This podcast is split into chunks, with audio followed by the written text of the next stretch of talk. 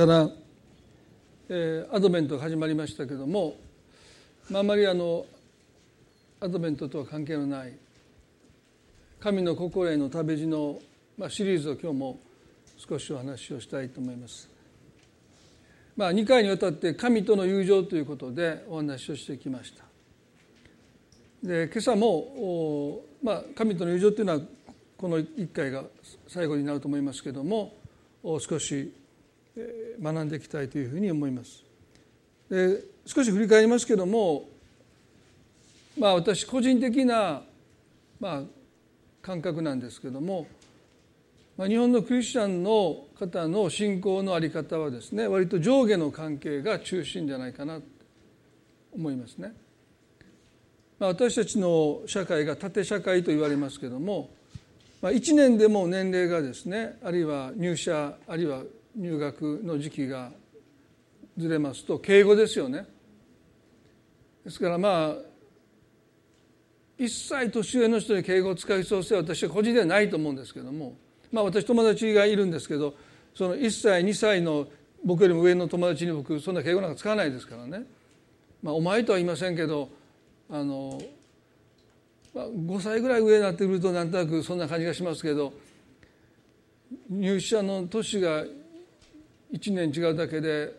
割とこうパキッとこう上下の関係ができるっていうのは、まあ、日本の一つの社会の縦社会と言われるゆえんだと思いますけども、まあ、そういう文化の中で信仰がどのような信仰になっていくかというとやっぱり神様との上下関係がとっても強調されますよね。ですからそういう神様との上下の関係の中でいつも問われるのは、まあ、従順か不従順か神に従うのか従わないのか。でそういった上下の関係っていうのは一見ですねとってもこう強固に思えるんですね。でも問題は奥行きがないっていうことですよね。ですから意外と簡単につまずいてしまう関係でもあるのではないかなと思いますね。ですからこの神との友情という、まあ、すなわち神様との対等、まあ、ここでも大体多くの人はつまずくんですね。対等な関係フラットな関係っていうのはですねありえないと思ってる人がまあ、たくさんいますから。ですからもう主の主王の王だですね。そういう関係性の中だけに生きているクリスチャンにとって神様と対等なフラットな関係というのはちょっと非常に違和感があるかもしれませんがでも神様がアブラハムを友と呼ばれたことにせよですね。イエス様が私はあなた方をしもべと呼ばない。これから友と呼ぶとおっしゃったことも含めてですね。神様はそういう関係を望んでおられるんだということを思う時ですね。この神様との友情を育んでいくということが実に奥行きのある関係をそこに築いていくことになるんだということですね。で皆さん私たちがねもうすっごく尊敬している人のそのちょっとした失言ですねにつまずくってことありますね。もう神格化まではしなくても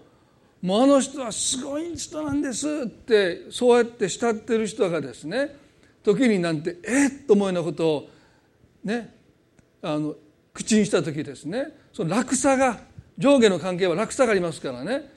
もうあの人に失望したってもうよく話聞いてみるとですねダジャレ言ったぐらいなんですよ。しょうもない。いいでしょそのしょうもないダジャレ言ったぐらいであの人があの先生があんなしょうもないダジャレ言うなんてっていうその落差につまずくんですよね。そのダジャレじゃなくて。でしょ？上下関係だけに来てると落差でつまずくんですよ。でも友達がダジャレ言ってもうあんたのこと友達ちゃうっていう人もいないでしょ？落差がないんですから。フラットな関係は。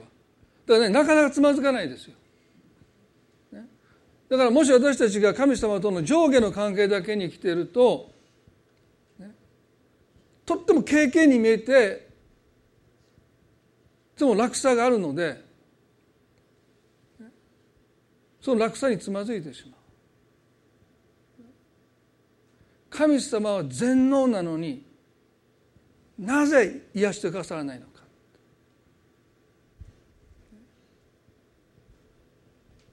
治せるはずなのに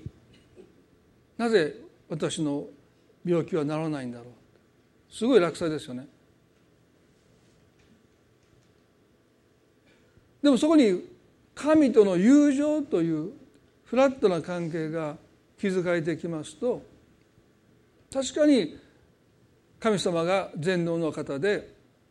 病を癒すことができるのに癒されないというこの葛藤がですねある種奥行きのある関係の中で受け止めることによってがっかりするけどつまずかないそういう奥行きがそこにあるならば私たちは神様との関係をなお大切にして歩んでいけるんだろうと思うんですね。でも意外とその上下の関係だけに来てる人はですねそういう落差に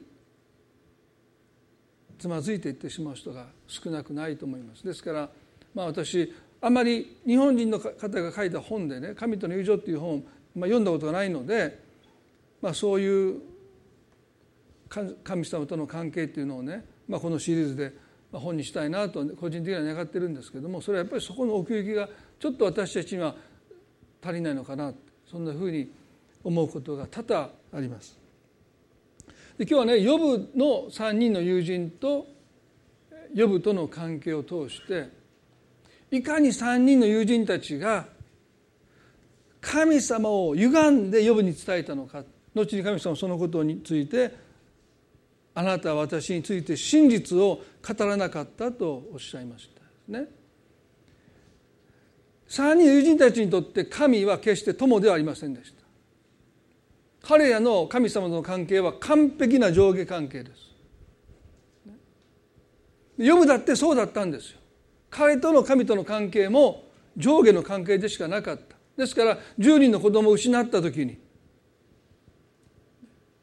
そして自らが重い皮膚病になった時にその苦しみをその関係の中では受け止めきれなくなっていきます。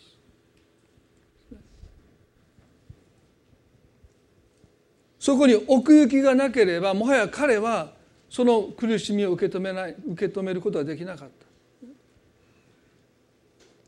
ヨブの2章の11節から13節までにヨブが10人の子供を失って重い皮膚病を患って苦しんでいるという知らせを聞いた3人の友人たちがそれぞれの場所から予部を慰めるためにやってきます。そのうちに予部の3人の友は予部に降りかかったこの全ての災いのことを聞きそれぞれ自分のところから訪ねてきたすなわちテマン人エリファズシュワハー人ビルダデナーマ人ソファールである。彼らは呼ぶに悔やみを言って慰めようと互いに打ち合わせてきた。彼らを遠くから目を上げて彼を見たがそれが呼ぶであることが見分けられないほどだった。彼らは声を上げて泣きおのおの自分の上着を引き裂き塵を天に向かって投げ自分の頭の上にまき散らした。こうして彼らは彼と共に何日何や地に座っていたが誰も一言も彼に話しかけなかった彼の痛みがあまりにもひどいのを見たからであるまあここまではいいと思いますね。友人が苦しんでるその知らせを聞いて彼らはそれぞれ慰めようと思ってやってきます。そして遠くから呼ぶを見ますともうそこにいた男は自分たちが知っていた呼ぶとは似ても似つかぬ変わり果てた姿の呼ぶがそこにいました。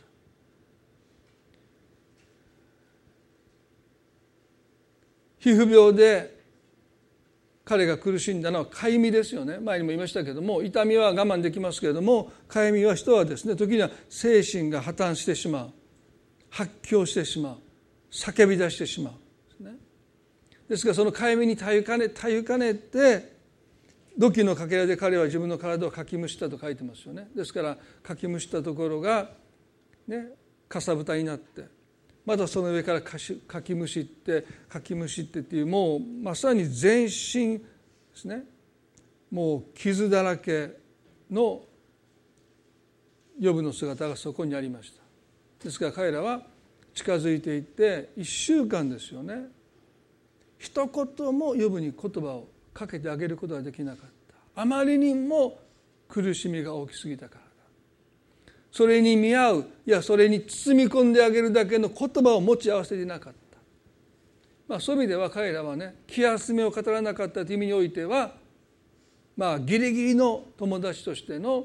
務めを果たしたの果たしたと言えるかもしれませんね。会っていきなり気休めの言葉を語るよりも1週間黙って横にいてくれるだけの方がヨブにとってはどれだけ慰めを受けたんだろうと思いますよね。ですから彼らは1週間この苦しみを慰めてあげることのできる包み込んであげることのできる言葉を自らのうちに探したんですけども見つからなかったですね。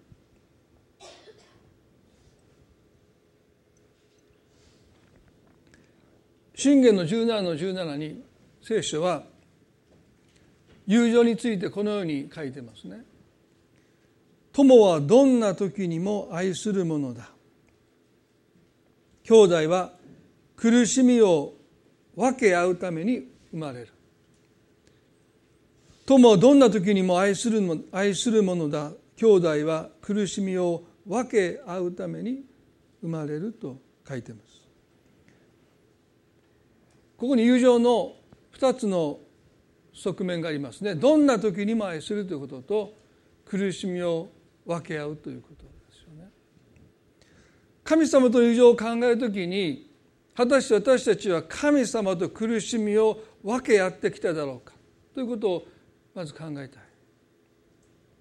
おそらく神様との関係がいつも上下の関係の中だけにいたならばこの苦しみを分け合うということはあまりしてこなかったんじゃないかなと思うんです。苦しみを分け合うためにはある意味で対等な関係の中でそのことがなされるんだろうと思います。ですから兄弟は苦しみを分け合うために生まれるとさえ聖書は言うんです。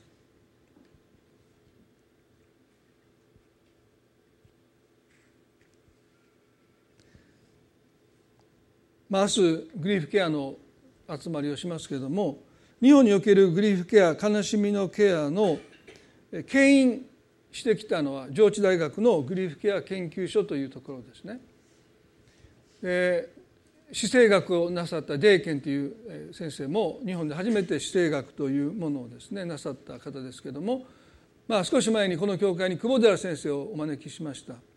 久保寺先生はこの上智大学のグリーフケアの研究会のまあ一員ですよね。で私あの最近も久保田先生とメールでやり取りをして関西牧会塾でスピリチュアルケアのね、えー、まあ講義をね月1回ぐらいしていただけませんかって言って今話をしているとこなんですけどもまあ先生がここで来てくださっていろいろお話を礼拝でも午後の集まりでもお話をしてくださいましたけどもこの上智大学のグリーフケア研究所がある一冊の本を出したんですね「グリーフケアの時代」という本です。でこの本の中に久保寺先生のことが紹介されていて、まあ、久保寺先生の、まあ、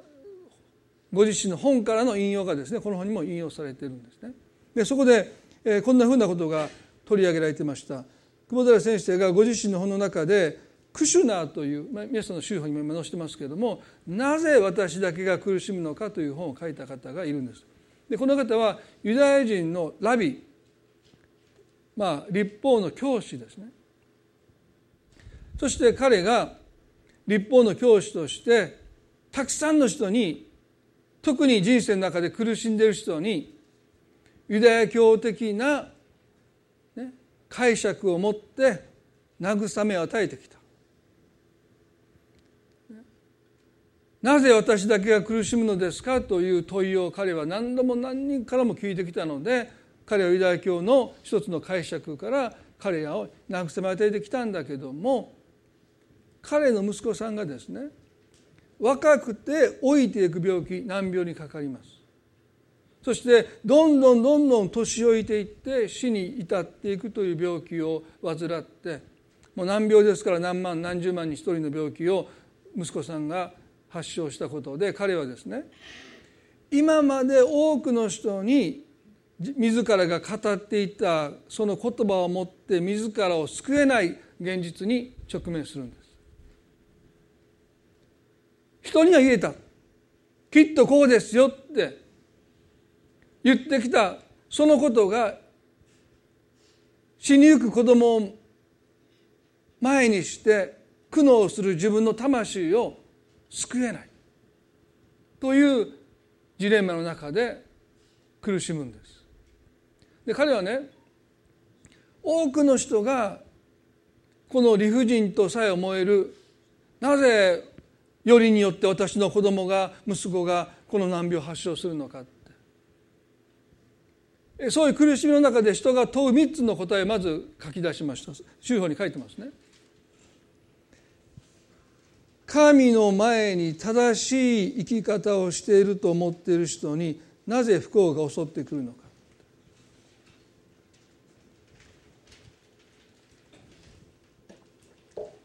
神の前に正しい生き方をしていると思っている人になぜ不幸が襲ってくるのか。2番目は息子がなぜ父の怠慢や傲慢の罪に対する罪の罰を受けなければならないのか。3つ目は神は保護者ではないのか。そして彼はこの3つの答えを見出さない問いかけに対してユダヤ教は6つの答えを与えてきたって言うんですね。その一つが不幸は犯した罪に対する報いである。まあ因果応報的な意味では日本でもこういう一つの答えを与えようとするかもしれませんね。二つ目時間が経てば明らかになる今は分からないけどきっと将来この苦しみの意味が分かってくるクリスチャンだったらそういう答えを与えようとするかもしれませんね。今は分からないけどきっと5年後10年後にはあこのことのためだったんだって思える日がきっと来るよってそんなふうに慰めようとするのかもしれない。3つ目は人間には理由はわからないが神には計り知れない理由があるんだ、まあ、神の摂理と言ってもいいですよね。神様には摂理があって人知を超えた神の計画がきっとあるんだ。4番目は何かを教えようとする教育的な意味があるって。このこの経験を通して、ね、気が付かなかった人生の大切な真理に気づかせようとしてるんじゃないでしょうかって。5つ目は信仰の強さを試みている。まあ試練。神様があなたを試みてるんだ。試しておられるんだって。6つ目はより良い世界への解放である。この肉体の束縛から自由になって神様の身元で涙もない苦しみもない永遠の命に生かされること。それがクリスチャンにとって幸いではないですかという慰め。でクシュナーという、ね、ユダヤ教のラビですよね。自らがこのことを答えとして語っていた彼自身がこの6つの中に自らを慰めてくれる答えを見出さなかったと正直に語るんです。この6つの答えが私は間違えてはいないと思います。ただクシュナーという人が抱えた苦しみの受け皿にはならなかった。だ時にはこの中に私たちは慰めを見出すことは賢明だと思いますね。同じ失敗ばっかりしてる人がねあることで痛い目にあった時にそれそこに何か教育的な神様のご配慮があるかもしれません。もう大きな過ちを犯す前にその手前である挫折をするなり失敗をするなりしてですね痛い思いをするってことが時には教育的な効果をもたらしてもう大きな過ちを犯す前に人がそれを回避できるってこともたくさんあると思います。ですからこの6つのこの答えが間違えているわけではなくてそれぞれの受け皿としてはそれは用いられるでしょう。でもクシュナーという彼にとって彼の苦しみをこの6つの答えは受け止めきれなかった。そして久保寺先生がねその本の中でこのように書いておられましたあその前にですね予部の1の20から22までを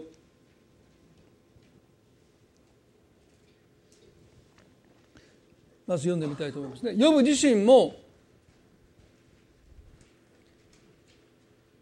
神様との上下の関係の中だけでは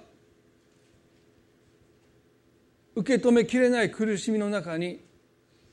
沈んできます。まずヨブの1の20 22の中にですね10人の子供が命を落としたという知らせを聞いた時彼はですねこうしました。この時ヨブは立ち上がりその上着を引き裂き頭を剃り地にひれ伏して礼拝しそして言った私は裸で母の体から出てきた。また裸で私は賢に帰ろう。主は与え主は取られる。主の皆を褒むべきかな。ヨブはこのようになっても罪を犯さず神に愚痴をこぼさなかった。私の一つの引っかかりはね罪を犯さないことはいいです。でも神に愚痴をこぼさなかった。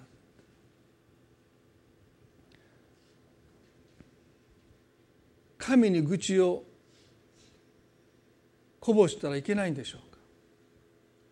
罪はダメですよ。でも神様に愚痴をこぼせないんでしょうか。ヨブと神様の関係は完璧な上下関係です。主は与え主は取られる。主の皆は褒むべきかなと言いました。私はねこのことが問題だとは思わないんです。私たちは神様と上下の関係と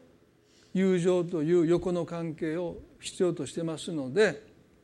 上下の関係だけを取り上げるならばこれほど素晴らしい、応答はないと思います。ですから私たちは賛美でも歌います。主は与え主は取られる。主の皆本部かなということはですね決して間違えていない。でも彼には奥行きがなかったんです。愚痴をこぼさなかったのかこぼせなかったのか。やがてこの愚痴は呪いになって自分に向かってきます。ヨブの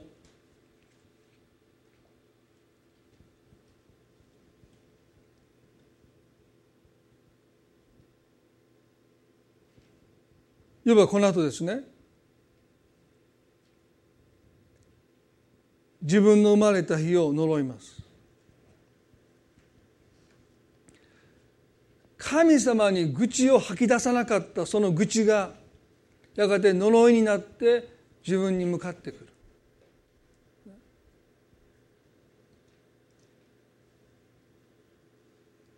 その姿を見ていた3人の一人のエリファズが4章ではもう黙っておれないって言ってヨブを責め始めます。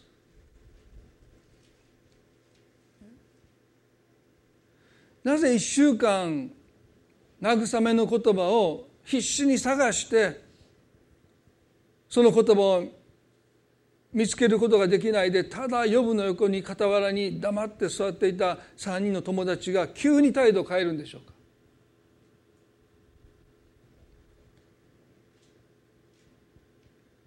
なぜ急に彼らはヨブを責め始めるんでしょうか、まあ、一つは彼が生まれた日を呪った姿を見て自分の非を認めない罪を認めないかたくなさをそこに彼らが見たからですよね。なぜあなたは自分の罪を認めないのかですからヨブの4の8で彼はこういうんですね私の見るところでは不幸を耕し害毒をまく者がそれを刈り取るのだと言いました。私の見るところではと言いました。皆さんね私たちの弱さは限られた知識と理解の中でしか私たちは人の苦しみを見ることができない。でも彼はその中で結論を引き出すんですね。私の見るところでは服を耕し害毒をまく者がそれを刈り取るのだですからあなたのこの苦しみはあなた自身がまいたものをあなたは刈り取ってに過ぎないんだとエリファズは予部を責めます。まあこれはもう開かなくてもいいですけど予部の22章の中にはですね予部自身が犯してもいない罪をことごとくエリファズは責めてきます。その中の一つはですね22の9にはですねあなたはみなしごの腕を折ったと言いました。ヨブはみなしごの腕を折ったことがあるんでしょうか。そんなことどこにも聖書に書いてません、彼ほど正しい者がいなかったと神様がお墨付きを与えと呼ぶがそんなことをするはずないですよね。なぜエリファズはヨブが犯してもいない罪を並び立ててヨブを責めるんでしょう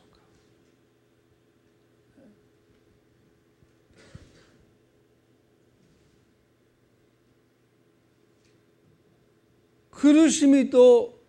どう向き合うのか。聖書は友は苦しみを分かち合うために生まれたと書いてますけどエリファズは呼ぶと苦しみを分かち合おうとしてません。なぜ態度急変させたのかそれはその苦しみの背後にはそれに相当する罪があるからだというこの考え方の中にエリファズがいるからですよね。ですから苦しみが大きければ大きいほど憐れみの心が引き出されるんではなくてその背後にある罪が際立ってきて怒りがこみ上げてくるあなたはなんてひどい人なんだみなしごの腕を折るような人だって言ってヨブ自身が犯してもいない罪をですねエリファズは並び立ててこれでもかこれでもかこれでもかとヨブを打ち叩いてきます。罪の大きさイコール苦しみの大きさイコールその人の犯してきた罪の大きさですから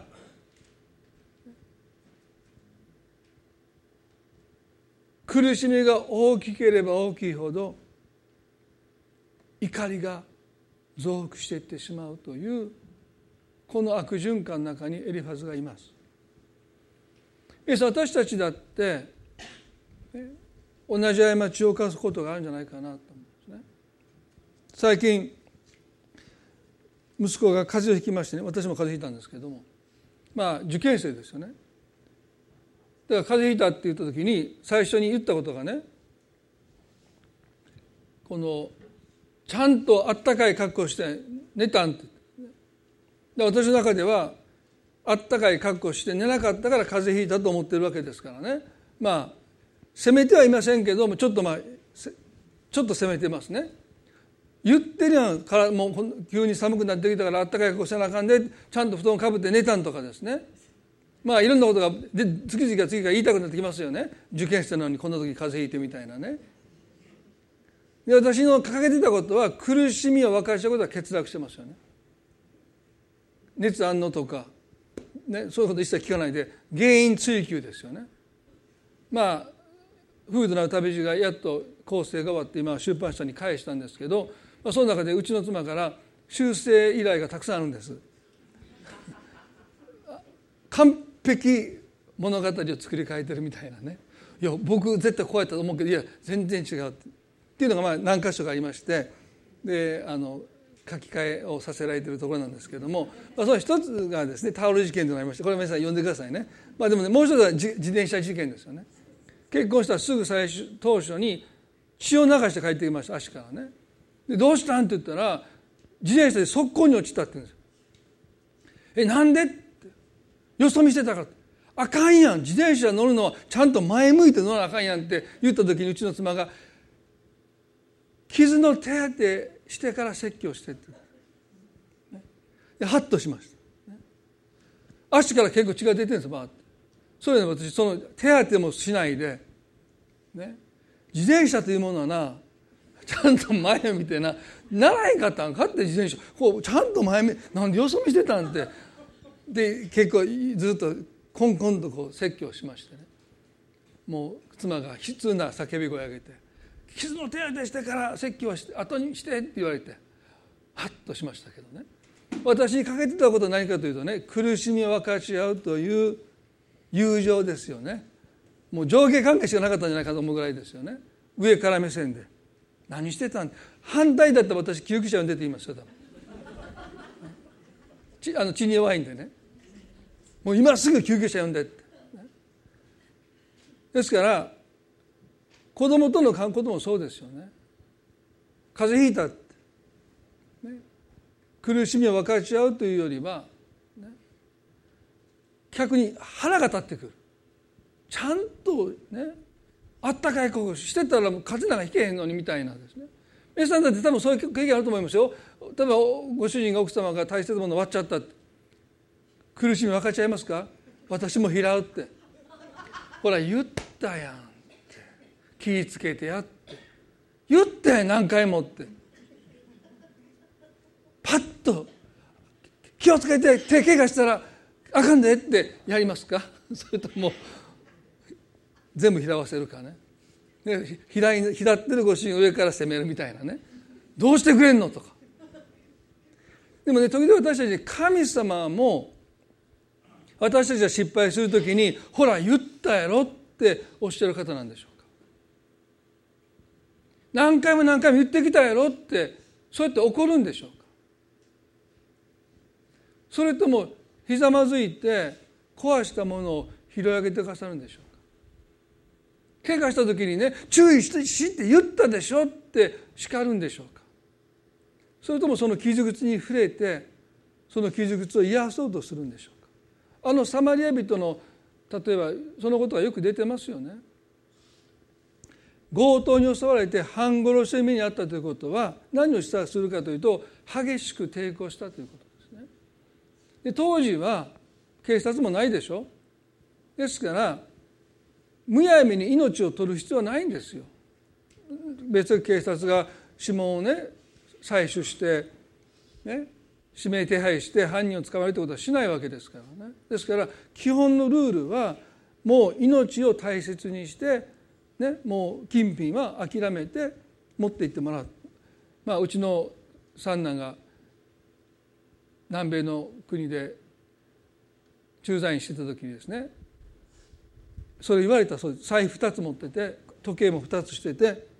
で顔を見ないで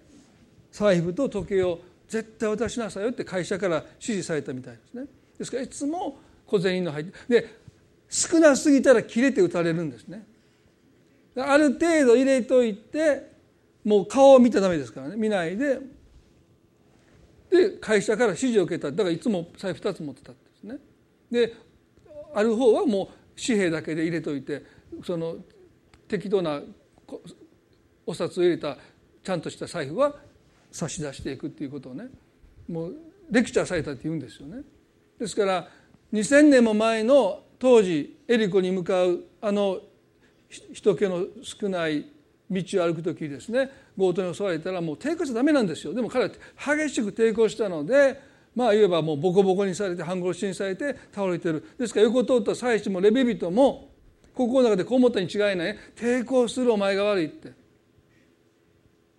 死にかけてるんですよ。でも抵抗するお前が悪いって。でも良きサマリア人はかわいそうに思ってと書いてますよ。そこには何ら激しく抵抗して自業自得で半殺しにされた彼に対する批判の非難の思いもありません。ただ言って傷の手当てをしてあげてと書いてますよね。神様は私たちの友です。すなわち私たちと苦しみを分かち合ってくださるお方。ですからほら言ったでしょっていうことを神はおっしゃらないんですよ。黙ってひざまずいて私たちを助けようとするしその傷口を癒そうとしてくださる方。エリファーズにはそういう神様のイメージはありませんでした。彼にとって神は上から命令するだけ上下の関係の中だけにしかエリファズは神を捉えていないそして実はヨブもそうなんですね。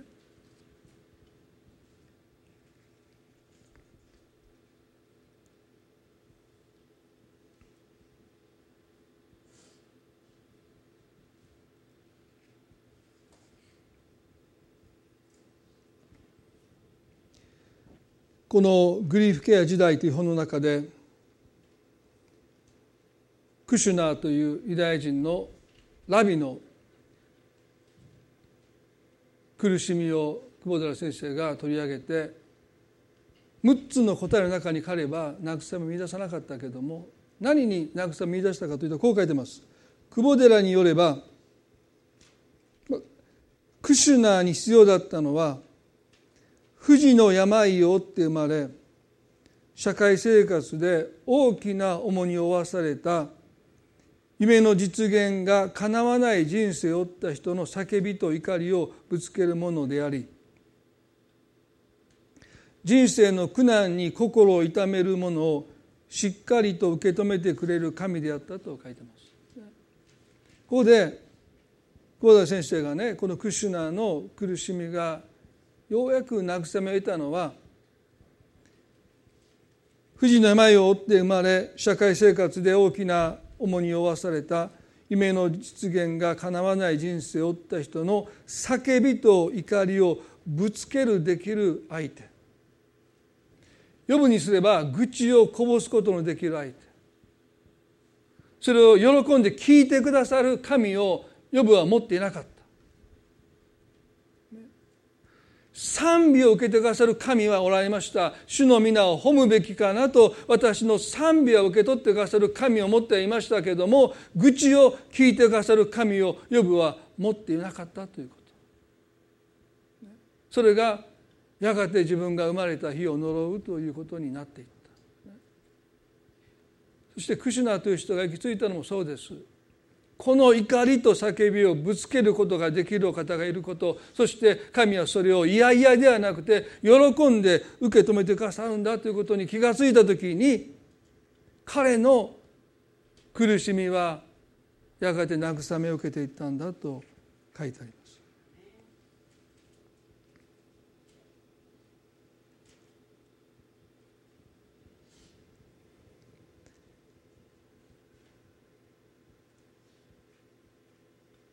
ヨブはですね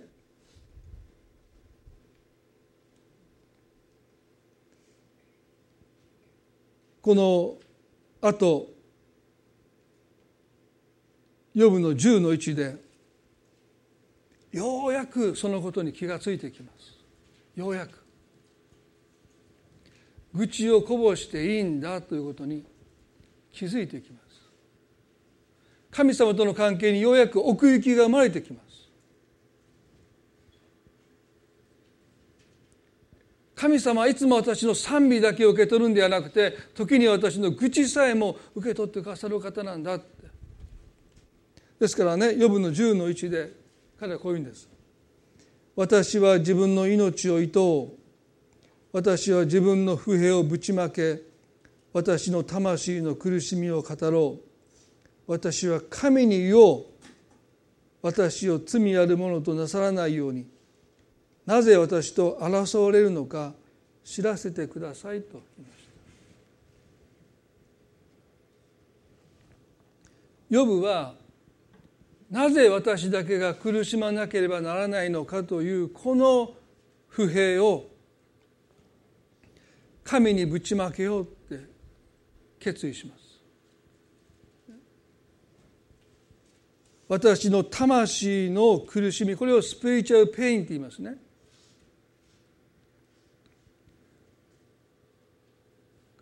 神様にしか受け止めきれない苦しみです。それを神に語ろうっていうんです。あの愚痴を一言もこぼさなかったヨブがその愚痴が毒素になって呪いになって自分に向かってくる時にもはや受け止めきれない。彼はもう自分の中にあったありとあらゆる思いを神にぶちまけようという決心をします。そのやり方はとっても未熟でした。青年期の子供が親に対して持っていた不平を不満をとっても未熟な形で親にぶつけることをします。それはとっても未熟ですけれどもそれをしなければやがてその毒は自らに向かっていくことを親は知るべきですよね。抱え込んでしまうならばそれはその人を滅ぼしていきます。ですから方法は未熟ですけれどもその怒りを不平を文句を嘆きをぶつけてくるときに。私たちはショックを受けますけれどもでもそれをしないと彼らはその思いを自分にぶつけていくようにまたなっていってしまう。ですから神様は嫌々じゃなくてこの予部のこのぶちまけた思いを神様は喜んで聞いてくださる、ね、それは神様私たちを友として見てくださるからです。友はどんな時にも愛するものだ。兄弟は苦しみを分け合うために生まれてくるんだとありますけども。まさにあの十字架のイエス・キリストの姿こそが友として私たちのために死んでくださったことをお話をしました。人がその友のために命を捨てるほどそれより大きな愛が他にないと聖書は書いてありますようにね。でももう一つその十字架のキリストの姿には私たちの怒りをぶつける。そしてそれを受け止めてくださる。救い主としてのお姿がそこにあるんです。マタイの27章をね皆さんちょっと読んでみたいと思いますけれどもマタイの27のね30で「道行く人々は頭を振りながらイエスを罵っていった神殿を打ち壊して3日で建てる人よもし神の子なら自分を救ってみろ十字架から降りてこい」皆さんね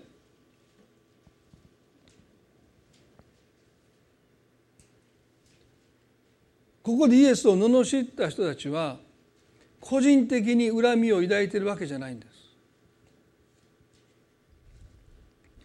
当時の宗教家たちはキリストを妬みましたよ。でも道行く人々一般人大人青年子供たち含めてですね個人的にイエスが恨みを買った記憶記載は聖書にありませんよね。でもなぜ彼は頭を振りながら39度背中に鞭打いた段階でもうこの方の背中は肉が裂けて骨が見えてるその背中に十字架を背負って歩いて行かれたこの時キリストはもはやもうほぼほぼ、ね、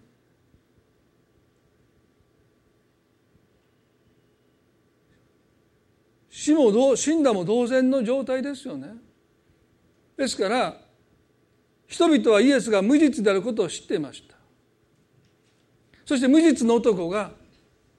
ここまで苦しめられて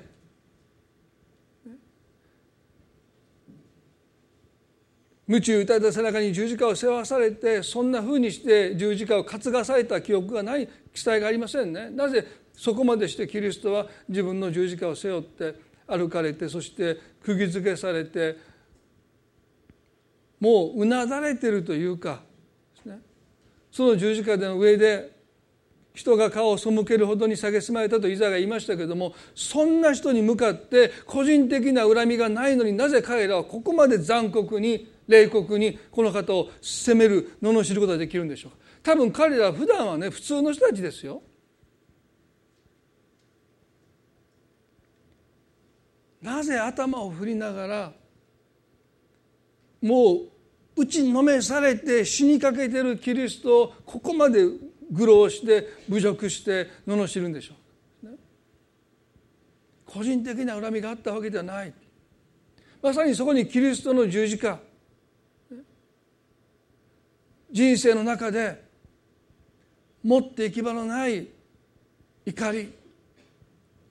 なぜ私だけが苦しむのかというあのクシュナの叫び。人々はそんな叫びを抱えて生きてる。そしてキリストが来てくださったらまさにその叫びをぶつけられて本当だったらねぶつける必要がないんですよ。友なんだから。もっと普通に分かち合えばいいのに人はそうしてこなかった。上下の関係でしか神様と歩んでこなかった彼らにとってはですねそのなんで私だけがこんな目に遭うんだというその怒りをあの十字架につけられているキリストに人々はぶつけたんだろうと思います。なぜ私の子供がこんな病気になって死ななければならないのかというこの怒りを十字架のキリストに人々はぶつけていった。まさにそれがこのマタイの27章のこの出来事じゃないかなって。そしてイエスは黙って。それを受け止めていてくださる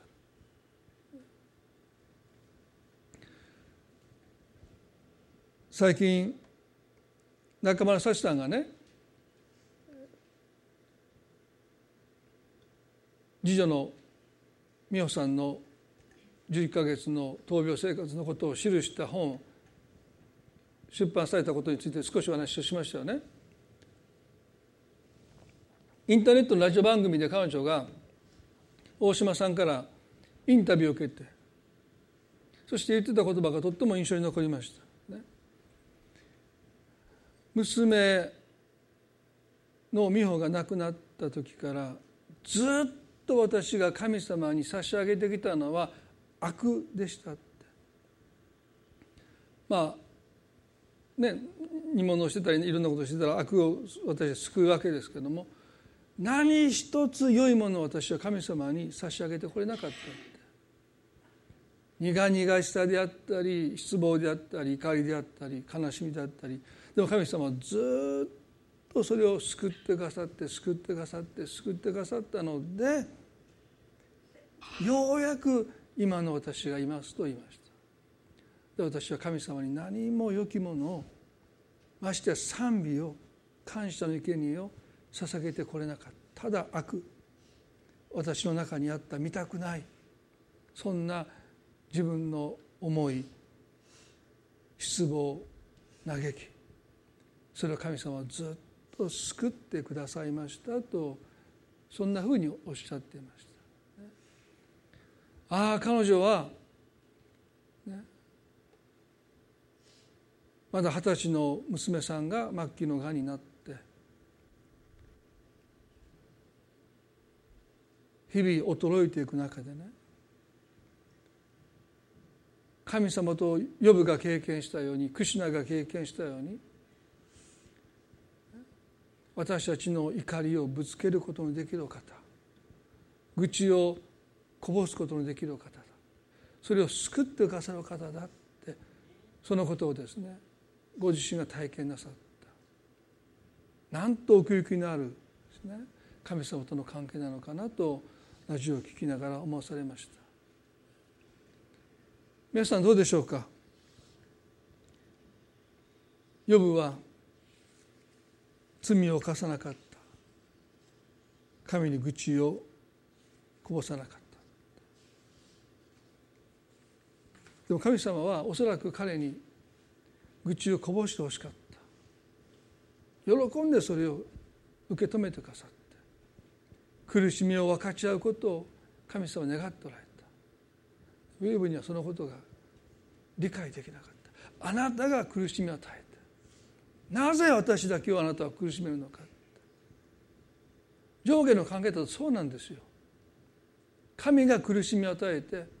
私たちだけが苦しんでる。でも神は私たちにそんな私たちに賛美までも求められるんだ本当にそうでしょう。十字架のキリストの姿。そこには、ね、苦しむ者と共に苦しんでくださるキリストの姿があれほど鮮やかに描かれているのにもかかわらずなお私たちは神様を上下の関係の中でしか捉えていないならばあなたのことを友と呼んでくださる神様を私たちも友と呼んでどうかあなたの心の悪を賛美ではありませんけども今私があなたに差し上げることができるのは私の愚痴でしかありません。それでもいいんです。神様それを喜んで救い上げてくださって。苦しみを分かち合ってくださって。あなたの友でいることを神は何よりも喜んでくださるんだろうとそう思いますね。一言お祈りします。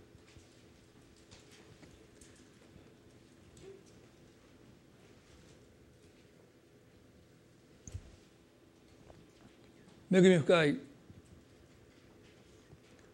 天の地なる神様。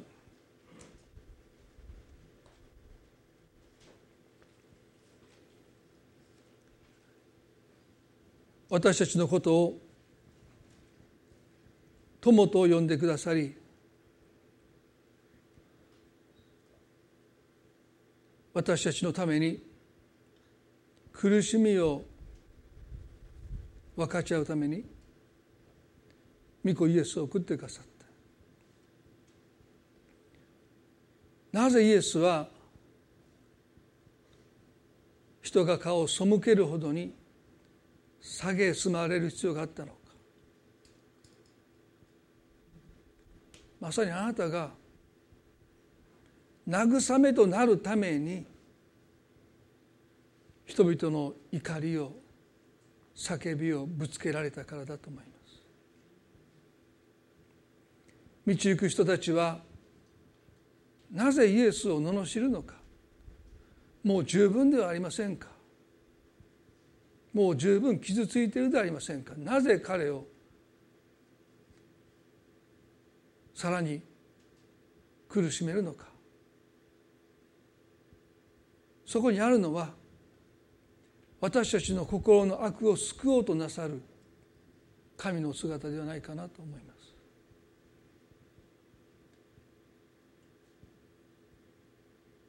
今日私たちは主は与え主は取られる。主の皆は褒むべきかなとあなたを礼拝することの大切さを覚えつつ愚痴をこぼすことの必要性も覚えたいと思います。あなたは私たちの友です。どんな私たちの思いも丈もあなたは聞いてくださる。受け止めてくださる。どうか一人一人が神様を友として見上げることができますように。あなたが苦しむ時にほら言ったじゃないか何度も注意したではないか責める方ではありません。ひざまずいて壊したものを拾い上げてくださる方。傷ついたあなたの心を癒してくださる方。それが私たちの友なる主イエス・キリストの姿であり神様の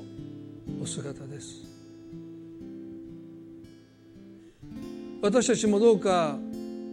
あの3人の予部の友人たちのようではなくあなたのように良きサマリア人のようにどうか私たちをもお持ちくださるように心から祈りま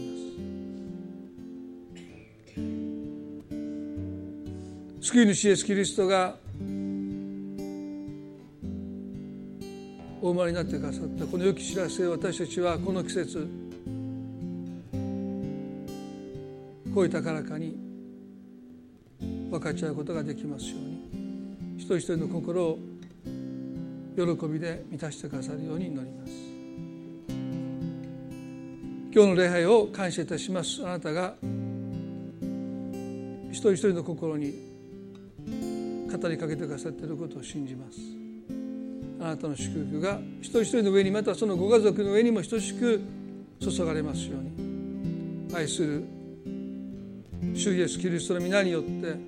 この祈りを見舞いにお捧げいたします。それでは皆さんどうぞお立ちくださってご一緒に賛美を捧げたいと思います。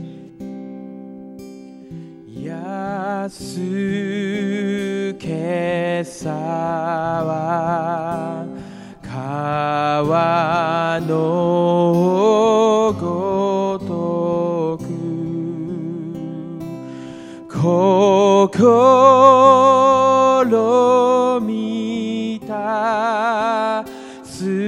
時